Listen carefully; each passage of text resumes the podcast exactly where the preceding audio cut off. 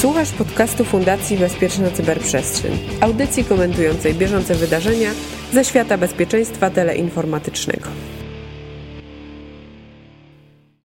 Dzień dobry Państwu.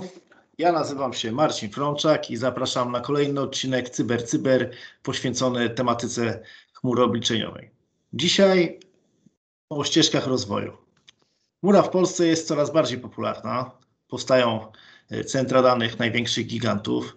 E, firmy coraz bardziej adoptują i wykorzystują usługi chmurowe i siłą rzeczy powstaje popyt na specjalistów w tej dziedzinie. E, a wiele firm kusi ofertami prac z bardzo atrakcyjnymi zarobkami. Dzisiaj w podcaście porozmawiamy, jakie są najbardziej pożądane przez pracodawców i jakie są najpopularniejsze na polskim rynku certyfikaty chmurowe. Zarówno te produktowe, związane z konkretnymi platformami, jak i te vendor agnostic. E, I nie będą to tylko certyfikaty z zakresu cyberbezpieczeństwa.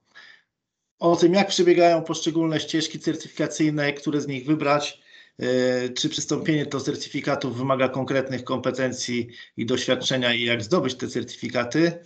Y, porozmawiam dzisiaj z moimi gośćmi, z Darkiem Czerniackim. Cześć. I z ekipą z Wrocławia, Mirek Homa. Witam wszystkich. I Wojtek Szczepucha. Dzień dobry. Okej. Okay. Reprezentujecie różne dziedziny. Od architektury chmury, poprzez rozwój oprogramowania, po bezpieczeństwo. E, opowiedzcie, jakie są najbardziej pożądane e, certyfikacji w danym obszarze i jakie ścieżki rozwoju rekomendowalibyście naszym słuchaczom e, w każdej właśnie z tych dziedzin. Może zaczniemy od Mirka. Wiadomo, że chmura teraz jest dosyć popularna i certyfikaty związane z chmurą, ale nie stricte z samą chmurą, e, gdzie mamy typowe certyfikaty fundamental. E, tutaj najważniejsze w rozwoju są certyfikaty związane właśnie e, z usługami chmurowymi i powiązanymi z tym usługami. Na przykład DevOps, gdzie Posiadacze tych certyfikatów oczywiście są bardzo cenieni na rynku. E, drugim ważnym certyfikatem związanym z chmurą są właśnie certyfikaty związane z bezpieczeństwem.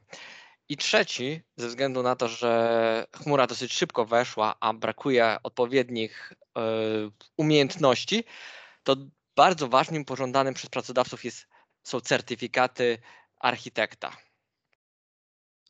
Okej, okay, wiem, że specjalizujesz się mocno w Azurze. Jakbyś powiedział nam od strony Azura, jak, jak te właśnie ścieżki w tych, y, y, w tych wymienionych przez Ciebie obszarach, jak one są skonstruowane i od czego, jak, jak tutaj zacząć przygodę właśnie z tymi ścieżkami rozwoju?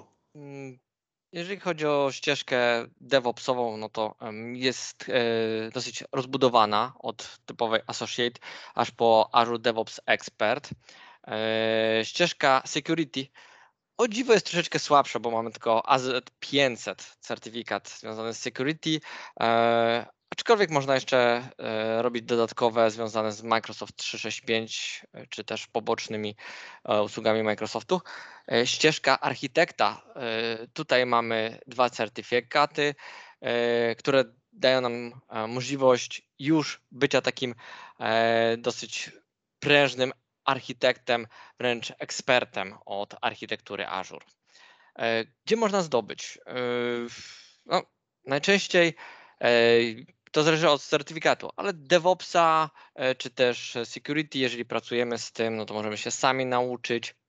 E, ale najlepiej to jakiegokolwiek e, wybrać studia, studia podyplomowe, gdzie poza tym, że mamy dostęp do wiedzy, to mamy też dostęp do laboratoriów, bo nie ukrywajmy, że trzeba mieć z tym styczność, żeby mm, podejść do certyfikatu bo można się wyuczyć, ale e, ja polecam jednak mieć styczność, mieć styczność e, z tym community, e, rozmawiać z ludźmi, pracować um, na żywym organizmie.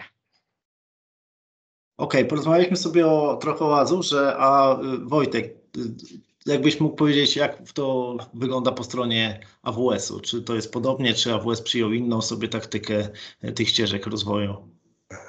AWS daje jakby 11 certyfikatów, które są mm, rozbite na cztery mm, właściwie cztery takie obszary. Jest Foundational, czyli taki podstawowy jeden certyfikat, który się nazywa Cloud Practitioner. Później mamy ścieżkę Associate, w której się pojawia architekt już jako pierwszy certyfikat. I potem są bardziej techniczne Operations i Developer, czyli SysOps Administrator i AWS Developer. I są, jest też ścieżka profesjonalna, w której mamy e, Solutions Architecta Professional i mamy też DevOps Engineer Professional. Jest też ta czwarta, czwarta ścieżka właściwie, nie tyle jest to ścieżka, co to są specjalistyczne e, certyfikaty, między innymi e, AWS Security Speciality, czy Data Analytics, Machine Learning i tak dalej. I teraz, jeżeli chodzi o to, skąd czerpać tą wiedzę, to tak jak już Mirek wspomniał, najlepiej z praktyki. E, natomiast do przygotowania się do tych certyfikatów, e, zarówno w Azurze, czyli Microsoft, jak i AWS e, przygotowują takie exam guide, które pokazują obszary, w których należy się jakby wyspecjalizować, należy je poznać, zrozumieć, by do tego egzaminu się przygotować. Tak samo są też przykładowe pytania, czy też e, takie testy techniczne, które, które, e, które mają jakby tą wiedzę, może nawet nie tyle sprawdzić, co pokazać, jak ten, jak ten egzamin będzie wyglądał. Mm, do certyfikatu się przygotowujemy e, najlepiej przez praktykę, czyli tutaj możemy skorzystać z wspomnianych studiów, czy też e, z własnej praktyki w pracy. E, I to, co wspomniałem, że są te exam guide, które pokazują, e, jakie są wymagania. Dostawcy chmury często opisują w nich, jak dużo doświadczenia należy mieć, żeby podejść do danego certyfikatu. I o ile ono nie jest krytyczne do tego, żeby, żeby ten certyfikat zdać, bo można się do niego przygotować, czy też używając jakichś zewnętrznych źródeł typu poza studiami Udemy, czy, czy też nie, już nie mówiąc o markach. Co do przygotowania, mamy możliwość wykorzystać e, online'owe kursy, czy też e, jakieś elementy praktyczne, które, e, które dają nam możliwość do, do, do poznania poszczególnych elementów lub też skorzystać oczywiście z klasycznych on-site'owych szkoleń. Okej, okay, no są e, profesjonalne akademie, które na pewno w swoich e, ofertach mają e, także te kursy przygotowujące e, do tych właśnie takich produktowych e, e, egzaminów, do, do tych produktowych ścieżek certyfikacyjnych.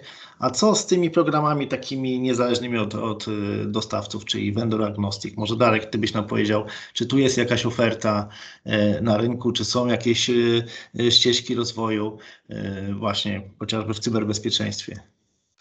E, jest jak najbardziej ścieżka rozwoju, jak to, to ładnie się mówi, e, vendor agnostic, z tym, że to już są certyfikaty troszeczkę, znaczy może nie certyfikaty, ale e, wiedza wymagana jest troszeczkę bardziej abstrakcyjna. I chciałbym zacząć od certyfikatu wydanego przez Cloud Security Alliance.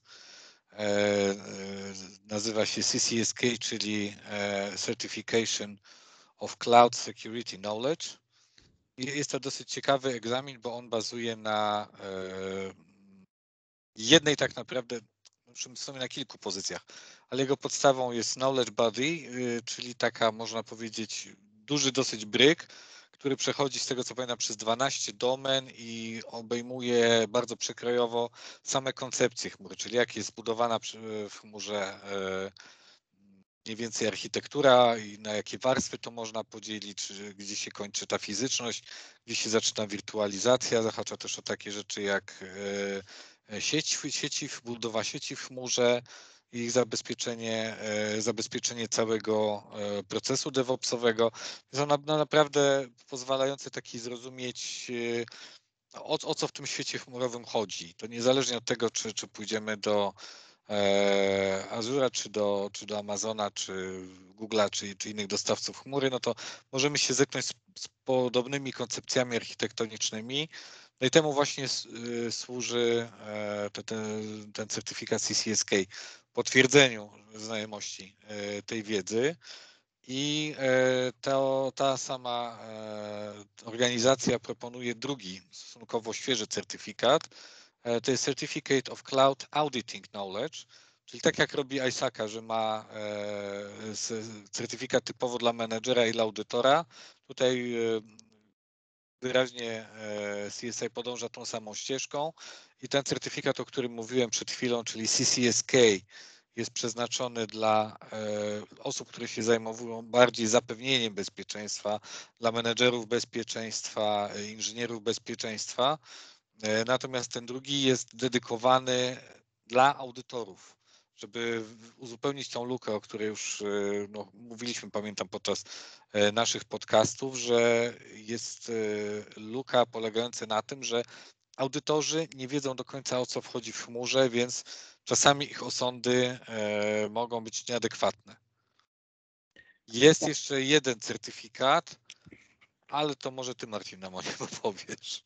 Znaczy ja tylko uzupełnię tak, Twoją y, wypowiedź, że jeszcze właśnie tutaj oprócz wspomnianego aliansu y, z ISAC-ą i przygotowaniem tej ścieżki rozwoju dla audytorów y, w chmurze obliczeniowej, to jest też taki alians z taką organizacją IC Square, która jest wydawcą takiego chyba najbardziej znanego certyfikatu bezpieczeństwa Certified Information Security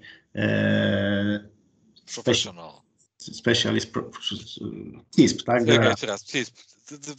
Z nie mogłem tego, sorry. To jest Certified Information System Security Professional. Będę jest profesjonalna konsystencja, to P. Tak, tak. I, i tutaj e, e, razem właśnie z, z Cloud Security Alliance też e, troszeczkę e, jakby rozszerzyli e, ten obszar, e, który pokrywa właśnie ta ścieżka certyfikacyjna CCSK o bardziej takie techniczne też zagadnienia związane właśnie z, z chmurą obliczeniową i to jest taka bardziej już rozwinięta właśnie ścieżka, która się nazywa Certificate Cloud Security E, professional, czyli CCSP.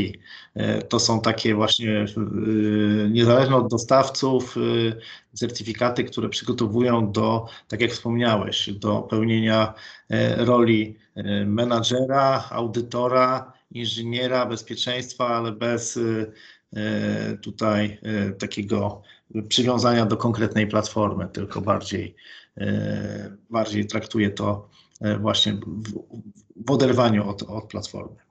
E, ok, powiedzieliśmy sobie e, o, o tych możliwych ścieżkach certyfikacyjnych, o tym, że możemy się kształcić samemu, że jest dużo materiałów, które możemy wykorzystać.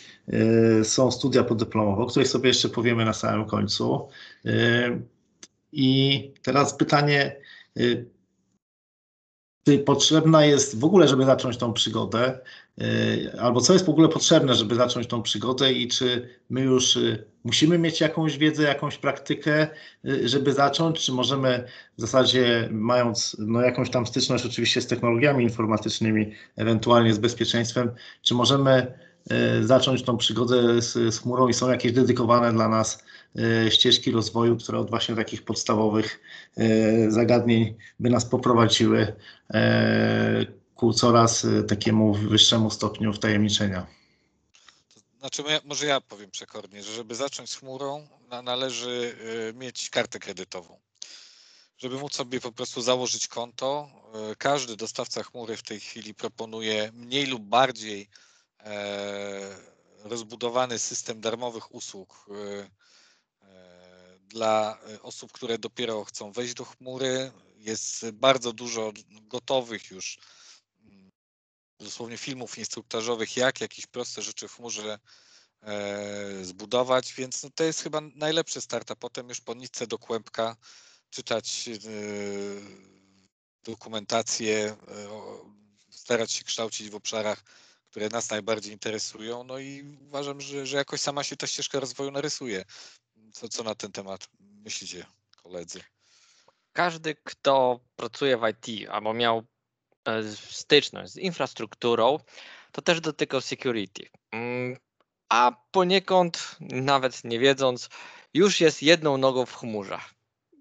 No to takie przeskoczenie, troszeczkę zupdate'owanie. Eee, aczkolwiek, tak jak Darek mówił, no trzeba mieć kartę, trzeba jednak e, zdobyć ten experience, trochę się pobawić, E, troszeczkę zobaczyć, jak to jest zbudowane i na jakiego rodzaju kwestie można natrafić w chmurze, a dalej już to idzie samemu. Wojtek, jakbyś mógł tu uzupełnić, jak, jakie, jak Twoja może przygoda z, wyglądała właśnie z takim wejściem w chmurę, co sprawiało, że y, co sprawiało najwięcej trudności, albo może jakie, jakie są różnice i wyzwania po stronie chmury?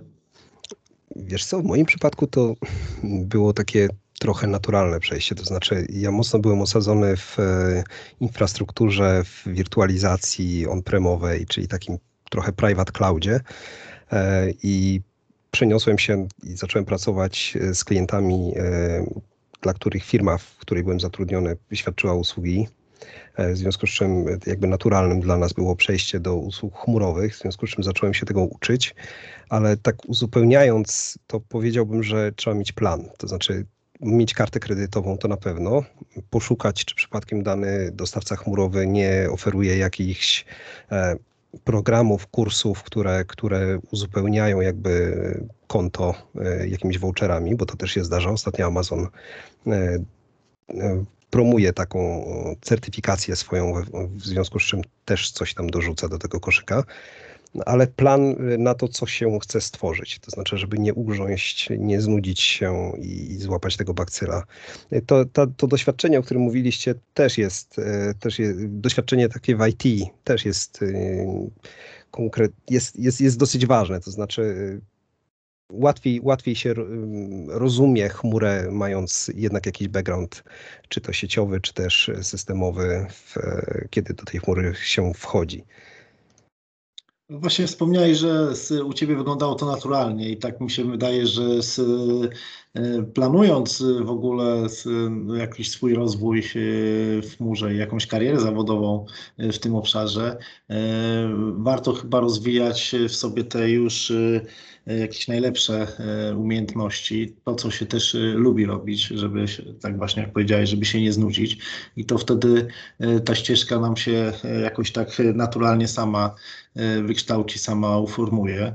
E, to też e, jakby ważnym takim elementem, o którym w Polsce się nie, do tej pory przynajmniej niechętnie mówiło, był to temat tabu, a teraz już pracodawcy w ogłoszeniach o pracę sami tutaj wskazują zarobki, więc i, i tak jak Czasami na LinkedInie widzę, są to nawet e, całkiem e, e, pokaźne kwoty. Ile w tym jest prawdy, ile mitu, to może Wy te, też na ten temat powiecie, ale jakbyście przedstawili słuchaczom, jakie, jakie mogą być ich zarobki w przyszłości, jakby z, przechodząc takie ścieżki certyfikacyjne, jakich, jakich tutaj zarobków można oczekiwać? Nie mówię, nie pytam o wasze wynagrodzenia, tylko mniej więcej rynkowo, tak jak z waszych obserwacji wynika. Cisza, tabu jednak obowiązuje. To nie, ja zacznę. Nie. No dobra, Mirek. E, wiecie, jak to jest w IT? Mm, cały czas się mówię o tym szklanym suficie, ale to wszystko zależy od umiejętności. E, w, te, w tej chwili na rynku i na fali są DevOpsi. E, z każdym miesiącem ich stawki rosną. E, chyba już są 120 albo 150 średnio za godzinę. E, architekci też są to wysokie stawki. No i specjaliści od security, gdzie można by powiedzieć, że dopiero teraz, co dziwne, E, jest właśnie takie parcie albo też duże zainteresowanie e, kwestią security i no, te stawki naprawdę idą, jeżeli chodzi o chmurę, bo wcześniej były DevOps, rozwój oprogramowania, nie wiem czy to pandemia, czy cokolwiek innego, ale to security zaczęło być coraz bardziej popularne. Już nie zrzuca się w chmurze e, na Microsoft czy AWS, że oni będą utrzymywać usługę i tam blokować porty, tylko jednak e, na architektów. I tutaj są stawki właśnie w kwestii architektury, czy to architekt security, czy architekt infrastruktury, czy data. A zwłaszcza na przykład e, olbrzymie są stawki za architekta data od GCP. Tutaj to Nawet stwierdzę, że trójka jest na początku. No chyba dosyć niszowy, yy, niszowy jakby platforma jeszcze póki co w Polsce i mało specjalistów, a coraz większy popyt. Yy, to co powiedziałeś, że to security teraz dopiero jakby należyte miejsce zajmuje, też w obszarze chmurowym, no to wynika z tego z, i to z, nie tylko w obszarze chmurowym, że najpierw ma działać, a potem będziemy zabezpieczać. Więc yy, tutaj wspomniałem... Ale to jest przecież bardzo klasyczne podejście architektoniczne. Najpierw ma zadziałać. Tak, pandemia na pewno zwiększyła e, wolumen wykorzystywanych usług przez e, korporacje, więc i też e, kwestie dostępności, kwestie właśnie e, zabezpieczenia tych usług e, na pewno zyskały większy e, priorytet dzięki temu.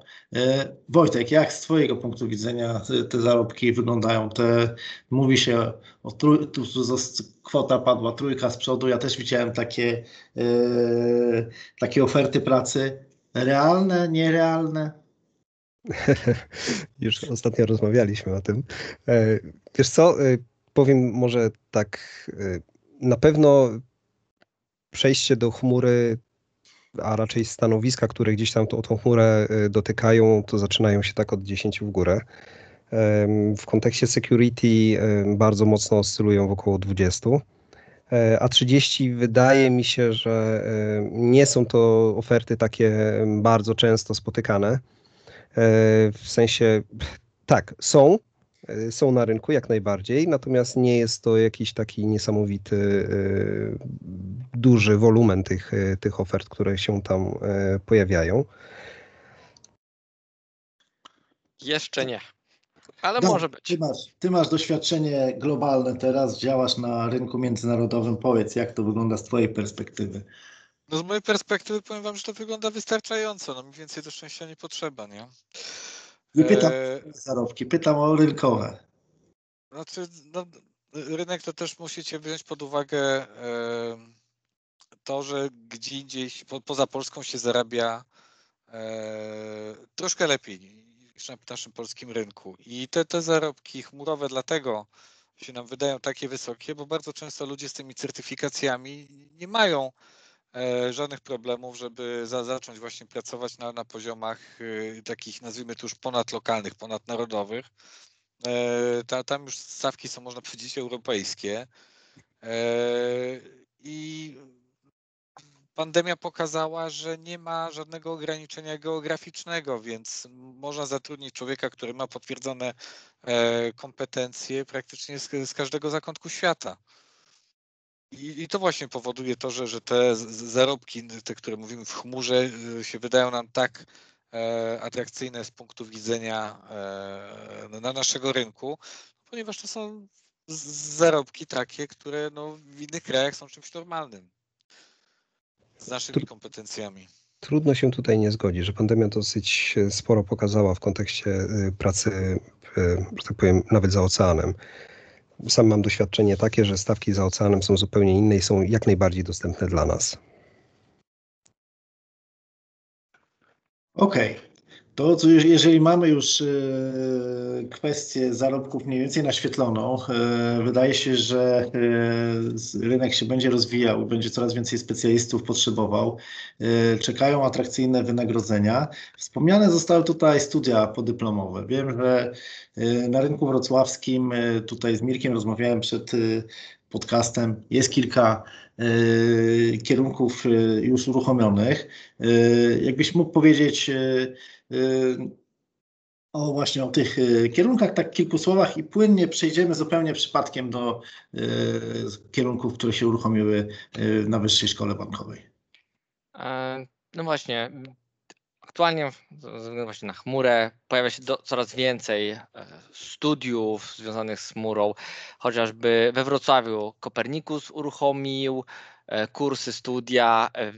Wiem, że Politechnika Wrocławska też ma studia podyplomowe e, z zakresu chmury e, i właśnie we Wrocławiu dosyć popularne są studia na WSB, dwa kierunki DevOps oraz e, Solution Architect.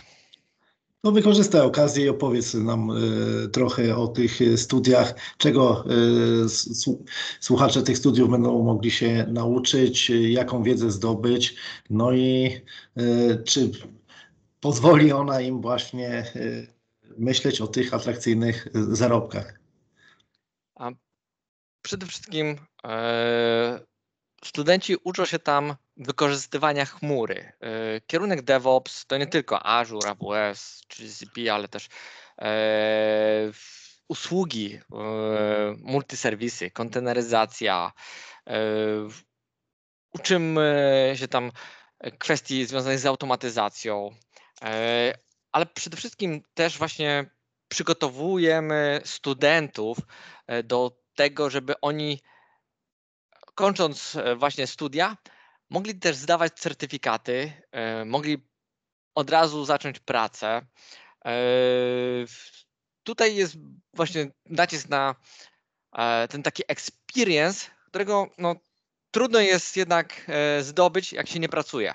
A na tych zajęciach, no to jest, są możliwości, są case study, są scenariusze, gdzie no, pewnego rodzaju experience już zdobywamy. E, Solution Architect, no to to już są studia, które e, stricto e, nawiązują do poziomu takiego seniorskiego, professional expert. Tu trzeba mieć jednak doświadczenie w IT, trzeba mieć doświadczenie z infrastrukturą, sieciami, ale niekoniecznie doświadczenie z chmurą jako taką. Trzeba oczywiście pracować, ale nie mówię, żeby tutaj e, nie wiadomo jak. E, I te studia też przygotowuję właśnie do certyfikacji, e, ale właśnie na poziomie architekta.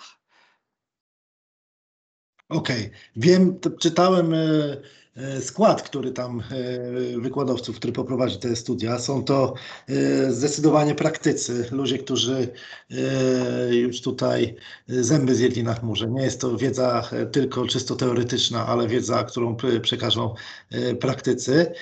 Ja chciałbym tutaj powiedzieć o warszawskiej inicjatywie, też w Wyższej Szkole Bankowej jest wraz z Cloud Security Alliance i Fundacją Bezpieczna Cyberprzestrzeń uruchamiany właśnie kierunek dotyczący cyberbezpieczeństwa chmury obliczeniowej. I tutaj taki będzie dla słuchaczy oferowany miks wiedzy takiej właśnie zarządzania cyberbezpieczeństwem w chmurze, czyli trochę dla tych menadżerów chmury, trochę dla audytorów chmury, ale też y, inżynierowie bezpieczeństwa i architekci bezpieczeństwa też y, y, znajdą sporo ciekawych przedmiotów dla siebie i będą mogli w praktyce to wykorzystać. Jakbyś Marek mógł opowiedzieć troszeczkę, co słuchacze będą mogli, jaką wiedzę mogą, będą mogli zdobyć na, tym, na tych studiach? Eee, znaczy, no, po tym, co powiedziałeś, Marcin, to mogę bardzo niewiele dodać. E, poza tym, że, że cały materiał jest oparty właśnie na tym e, Knowledge Body, który stanowi podstawę do certyfikacji CCSK. E, tutaj te domeny posłużyły za utworzenie szkieletu tych studiów i no, zostały pogłębione, na przykład to zajęcia praktyczne, których w, sam, w samej certyfikacji CCSK nie, nie ma, no tutaj będzie też okazja, żeby, żeby zobaczyć, jak to działa. E, a z Twojego punktu widzenia, Wojtek, e, osoby bardziej technicznej, e, przygotowaliśmy razem ten program studiów. Co byś jakby opowiedział od właśnie tej takiej warstwy, powiedzmy już praktycznej i takiej technicznej, co na tych studiach będzie można porobić, jaką wiedzę zdobyć?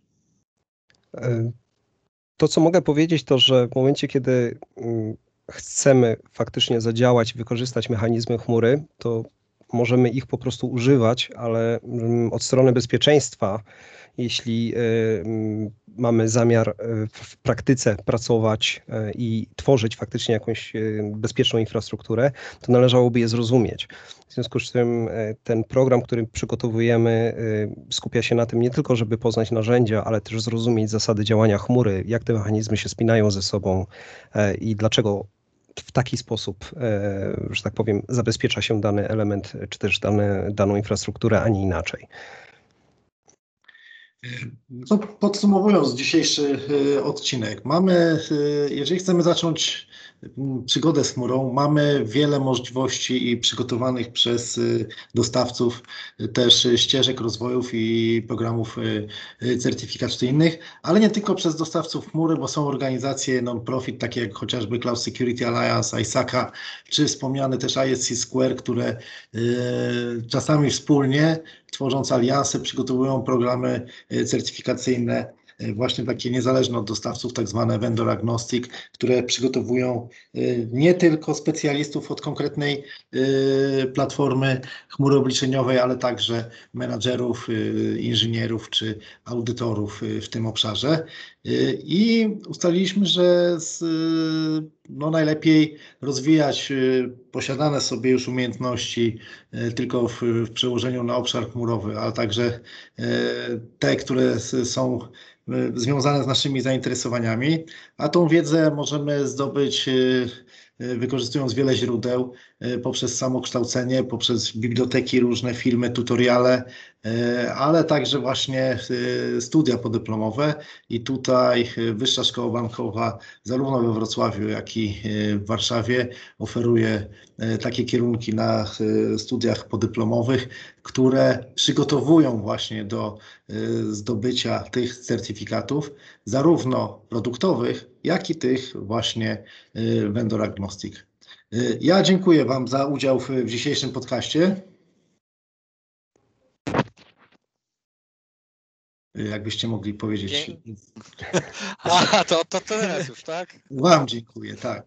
Ja też dziękuję A. za zaproszenie. Dziękujemy. Nie, nie, Dziękuję. Widzimy, nie, nie, widzimy się, stąd te, stąd te granie pauzą. tak, bardzo dziękujemy za zaproszenie i za spotkanie. Było bardzo miło. A Państwu y, też dziękuję za wysłuchanie odcinka i zapraszam y, do y, zapisywania się na studia podyplomowe dla zdobywania tej wiedzy, posłuchania praktyków i tym samym doskonalenie swoich umiejętności i zdobywanie jak najwięcej, największych zarobków. Dziękuję bardzo. Słuchasz podcastu Fundacji Bezpieczna Cyberprzestrzeń, audycji komentującej bieżące wydarzenia ze świata bezpieczeństwa teleinformatycznego.